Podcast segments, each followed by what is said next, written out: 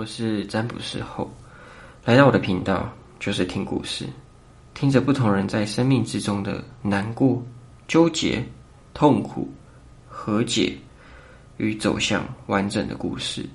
所有的故事内容与角色都是我亲身经历的个案，但为了保密，好，我都会把故事给改编。所以呢，我们只要注重在故事本身即可。今天我想说的故事，是从香港到北京，却找不到一个归属的他。半年前，三十岁的 A 女在香港的新创公司从事金融管理。最初，她来找我时，只会单纯问工作的发展。她也想知道自己只身前往北京会发展如何。在她提出疑问后，我反而觉得，为什么要是北京，而不是其他城市？他告诉我，在香港，他看不见未来。我问道：“为什么？”他说：“香港给他的感觉好黑暗，好迷茫，好困顿。”听到这边哈，我就觉得很奇怪呢。啊，你不会突然觉得一个地方变得迷茫黑暗吗？一定是你经历了什么。于是我顺着他的话问下去：“对于现在的困顿跟黑暗，你觉得最主要的原因在哪里？”他告诉我。这边的人际关系让他感到十分的痛苦，甚至在感情方面，他受到了欺骗。而现在的他只想要离开香港，逃离香港，远离香港。在我了解了他的处境后，我跟他分析到，香港跟北京未来都会有机会，但我认为你留在北京，相对的会比较有困难，哦。会适应不良，可是如果你可以撑过这适应不良的阵痛期，三个月过后，你就会变得很稳定。可是过程你很煎熬啦。其实说到这哈，我就是想劝退他，我不想要建议他去北京哈，因为我觉得在北京他会蛮辛苦的。而在听完我这样分析北京之后哈，他跟我说他还是想去，而我们的第一次对话哈，也就在他坚持去北京的这个想法中结束。就在上个月月初的时候，某一个深夜，我突然看到他在传讯息问我，他告诉我他现在人在北京，他想要我帮他看看香港还有没有机会，他能不能回香港发展。我看到讯息的第一件事情，我不是帮他看牌哈，因为我内心觉得他一定出事了，所以赶快问他：你在北京还好吗？你工作还好吗？你是不是遇到了什么困难了？他告诉我，他觉得在北京发展好没有前景。而他说的这一句话，正是半年前他在香港告诉我的同一句话。我就知道问题正在重复发生。随后，我跟他约了时间占卜。他告诉我在北京他过得很差，工作虽然做得很好，但是重点来了，他跟同事们的相处。还是很困难，甚至有同事霸凌他，还有同事集体排挤他，让他很痛苦。结果说到这边，他突然哭起来了。他告诉我，他很痛苦，而我告诉他，那你就大声的哭出来吧。你受了很多委屈，你很孤独，你也很棒，因为你终于哭出来了。这个眼泪啊，一路流了十几分钟他没有办法说话，我只听到他的啜泣声，只听到他时而压抑情绪的声音。于是，在他冷静后，我问他：“你到底为什么想要去北京？”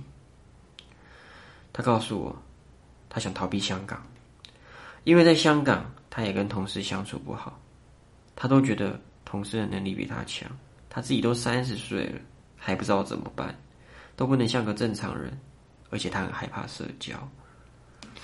此刻，我立刻意识到，他的问题根本不在于去哪一个城市，而是在于他本身的人格特质，在经营人际关系这一块上需要花比较大的力气。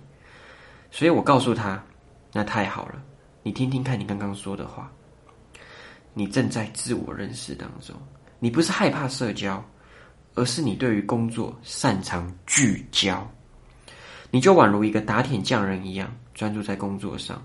因此，打铁坊旁边周遭的事物，或是你的同事，你不会那么的把焦点放在他们身上。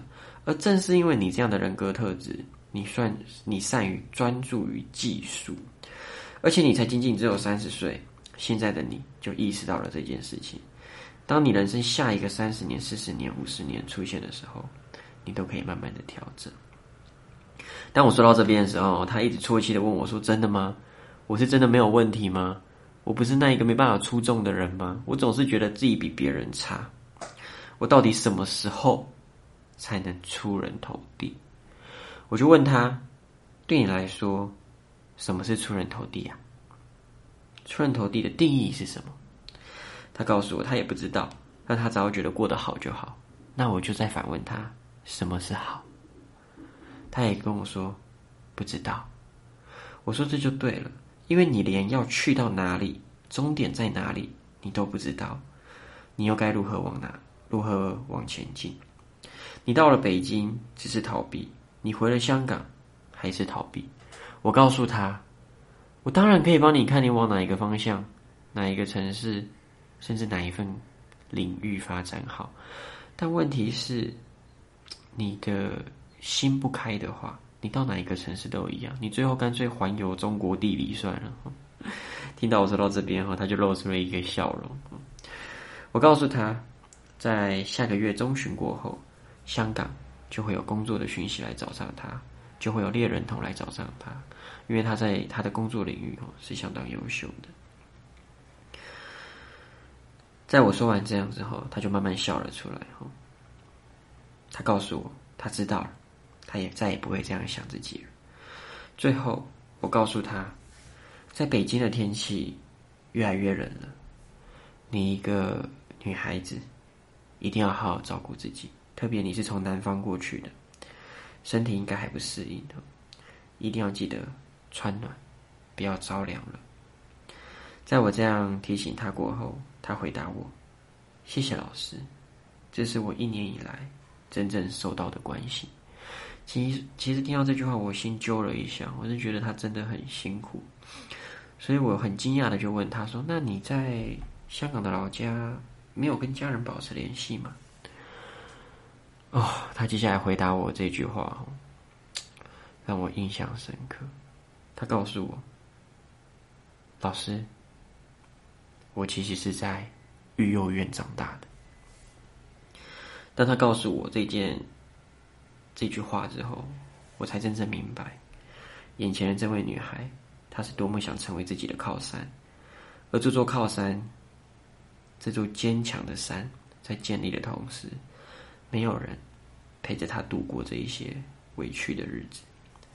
最后，她带着哽咽的声音跟我说了晚安，故事就到这里就结束了。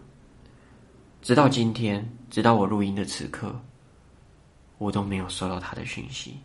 对你而言，什么是出人头地？什么是成功？我们从深度心理学的角度出发，生而为人，我们都必须做一个完整的人，而完整并非完美。这一点是我想要特别跟你强调的。真正的完整，是在生活中体验到了光明与黑暗，体验到了拥有与失去，体验到了快乐与悲伤。这样的光与黑，才是真正的完整。就犹如生与死，才能体现出我们生命真正的意义。而到这里，我们又可以带出存在主义心理学。我们常说，存在先于本质。你的本质，你的存在，代表的是什么？生命它不走向死亡，我们便无法走向王者；生命它不走向失败，我们也无法走向完整。而 A 女也正在完整的道路上，如同你，如同我。也如同这个世界，我也想跟你分享，在这样的都市丛林之下，在这样万般灯火的城市之中，有非常非常多人在经历不同伤痛、疗愈、孤独的故事，而你并不孤单。我身为一位占卜师，我每天都在与破碎的心灵共处。希望你来到我的频道，听到了这些故事，能让你感到不孤独、不寂寞。谢谢你。我们再会。